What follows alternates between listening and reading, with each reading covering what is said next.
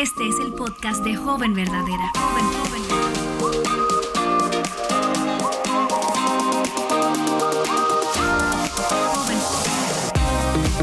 Hola chicas, yo soy Betsy Gómez y en esta ocasión me acompaña una vez más Débora Casares. Hola Débora. Hola Betsy, un placer poder estar nuevamente compartiendo contigo y con las chicas que nos escuchan. Si no has escuchado el episodio anterior, pues yo te animo a que lo escuches primero.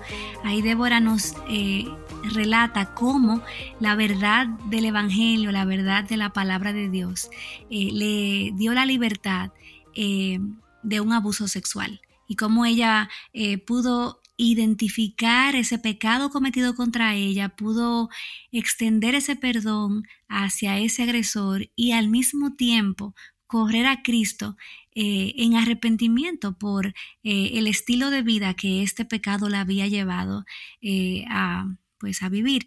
Y es increíble ver cómo todo esto en sus fuerzas era prácticamente imposible. por el poder del Evangelio, ella pudo lograrlo. Una de las cosas que repetimos una y otra vez en el episodio anterior es acerca del perdón. Aquí vemos que hay mucho perdón involucrado, perdón que tienes que extender a otros, perdón que tienes que buscar de aquellos que también tú has eh, eh, ofendido, como por ejemplo tus padres o las personas con las que eh, te involucraste emocionalmente, no sé. yo quiero preguntarte, a la luz de todo lo que te ha sucedido, ¿qué mentiras tú has eh, creído acerca del perdón? Bueno, primeramente, en cuanto al abuso sexual, yo creía que no era necesario perdonar porque esto en sí, según yo, no me causaba tanto daño. Entonces pensar en la idea de, ah, sí, es que yo necesito perdonar. No, como no era una prioridad en mi lista, entonces pues obviamente, como mencionábamos en el capítulo pasado, cómo se desarrolló mi vida, era obvio que yo sí, sí necesitaba otorgar perdón al agresor porque sin duda este pecado me, me había afectado. Pero por otro lado, otra mentira que creí fue que siempre iba a haber algo de parte de Dios hacia mí por el estilo de vida equivocado que yo había tenido. Como sí, está bien, te perdono, pero de alguna manera comparaba el amor de Dios con el amor que nosotros damos. No sé si te ha pasado que a veces eh, tú pides perdón a alguien y esa persona, sí, bueno, ok, te perdono. Y todo está bien y después de un tiempo tienen algún problema y esa persona como saca a la luz, pero tú te acuerdas cuando me hiciste esto. Y eso no es un perdón genuino. Y así es muchas veces como nosotros como seres humanos perdonamos como un perdón a medias y de alguna manera yo creía que el perdón de Dios hacia mí era exactamente de la misma manera. Es increíble cómo el perdón eh, humano, el perdón que es natural, eh, es tan condicional y está tan listo para sacar en cara aquello que ha hecho por eh, el perdonado. Sin embargo, Dios no es así. Así es. Qué bueno que Dios no es así. Entonces yo quiero preguntarte, ¿cómo lucían esas mentiras que tú habías creído acerca del perdón en tu día a día? Yo no sé si, si recuerdas. Bueno, yo mencionaba que yo decía que según yo no me dolía lo que, lo que había pasado porque no tuve una reacción como otros niños normalmente la tienen, como de odio y dolor. Pero me daba cuenta que en realidad cuando yo estaba cerca de esta persona, no quería estar cerca si sabía que iba a ir a un lugar donde él iba a estar, literalmente yo estaba pegada todo el tiempo con mi mamá en la medida posible para no tener la necesidad de estar cerca de él.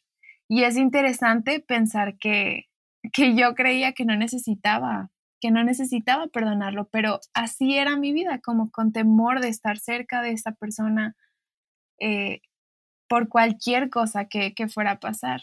Y esto obviamente afectó mi relación con Dios, porque cuando yo me acercaba a Dios a causa de, que yo creía que el Señor tenía como alquito por ahí en contra de mí, yo me acercaba y oraba a, Dios, pero en mi corazón me preguntaba, ¿realmente estás ahí? Y no se lo decía, pero en mi corazón decía, ¿realmente tú eh, estás escuchando lo que estoy llorando contigo? O estás en este momento diciendo más tarde quizá consideraré tu petición. Y obviamente esto no era nada abierto, no era como, te decía, no era como algo que yo le decía a Dios, no eran preguntas que yo le hacía, pero eran cosas que yo sentía en mi corazón. Y obviamente esto no es cierto. Hay una frase que siempre me ha llamado la atención y es que dice que el perdón es como tomarse un veneno y esperar que la otra persona se muera.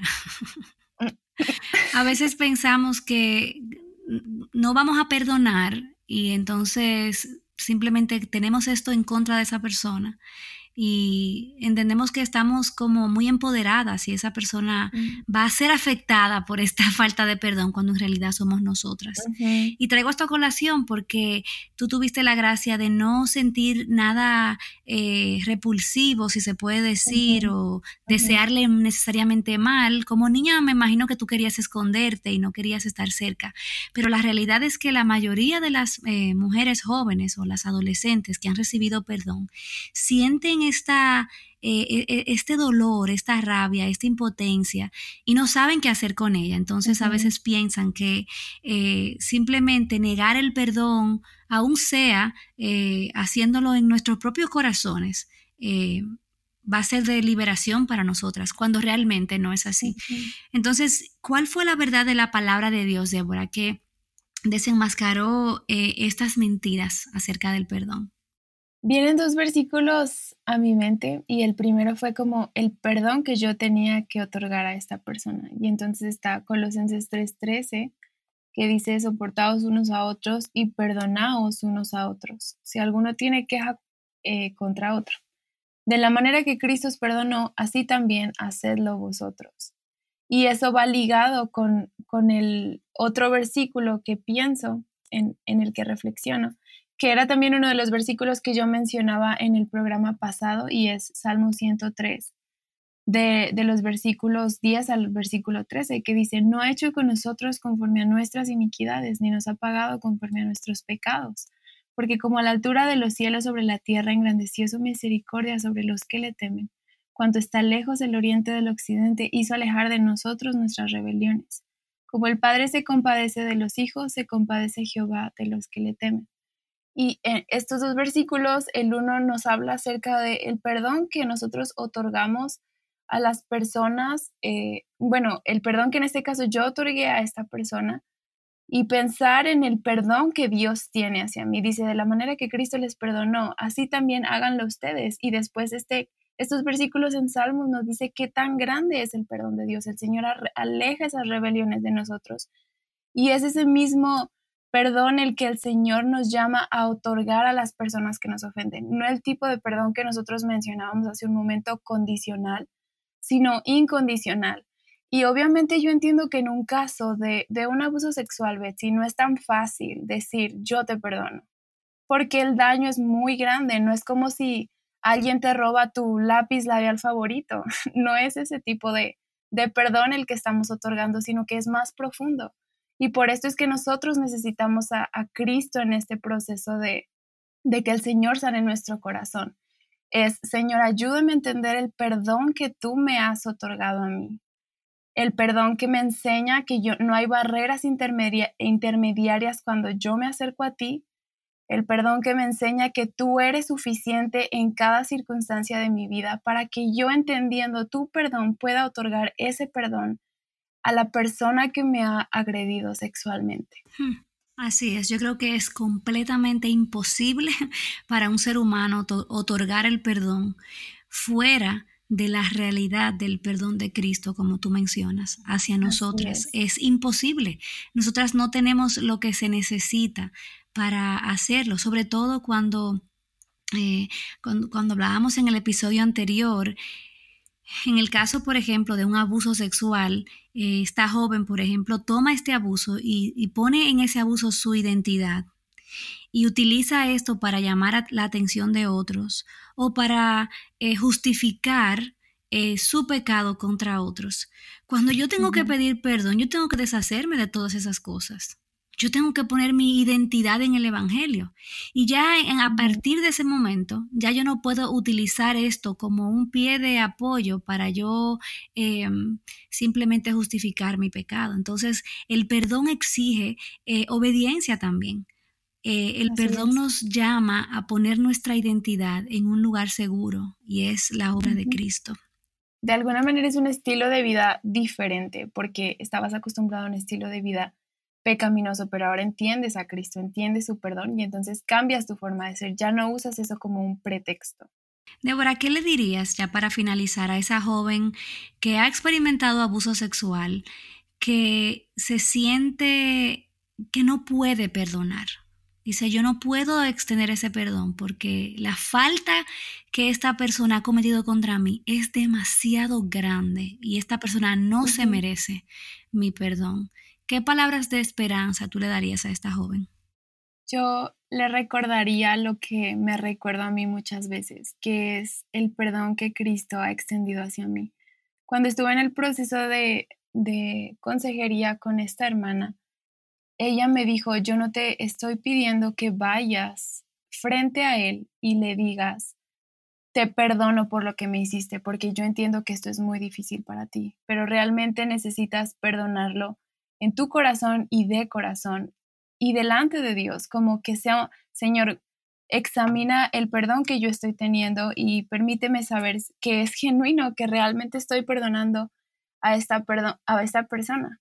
Y les cuento de testimonio que una semana después de que yo en oración con el Señor eh, y a través de su Espíritu Santo me, me permitió perdonarle, una semana después, él me escribió pidiéndome perdón a mí por lo que me había hecho. Hmm.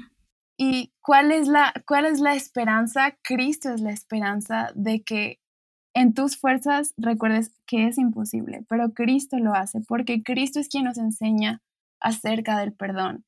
Entonces, yo pensaría en eso, si el Señor realmente puede hacer una obra grande de transformación de ambas partes para que el perdón se lleve a cabo. Ese es el corazón del Evangelio. Hemos sido perdonadas, hemos sido reconciliadas con Dios. Y como resultado, nosotras somos llamadas a extender esa gracia tan increíble que hemos recibido. Qué bueno que en el Evangelio tenemos la capacidad de poder perdonar y como tú decías, eh, simplemente confiarle los resultados a Dios. Puede ser que esa persona nunca venga al arrepentimiento, puede ser que esa persona nunca eh, conozca eh, el verdadero perdón que se encuentra en Cristo, pero nosotras, de nuestra parte, lo que compete a nosotras, como hijas de Dios, eso somos llamadas a extender y a reflejar ese perdón. Gracias, Débora, por compartir con nosotros esta realidad que a veces es tan difícil de hablar. Me imagino que eh, requirió mucha valentía y poner, poner tu identidad en el Evangelio. Y oro por todas esas jóvenes que nos están escuchando, que quizás han sido abusadas. Eh, y le pido al Señor que así como tú fuiste libre por la verdad de la palabra de Dios actuando en tu vida, eh, así mismo ellas también puedan encontrar esperanza en el Evangelio. Dios te bendiga. Joven Verdadera es un ministerio de alcance de Aviva Nuestros Corazones. Para más recursos como este, visítanos en avivanuestroscorazones.com.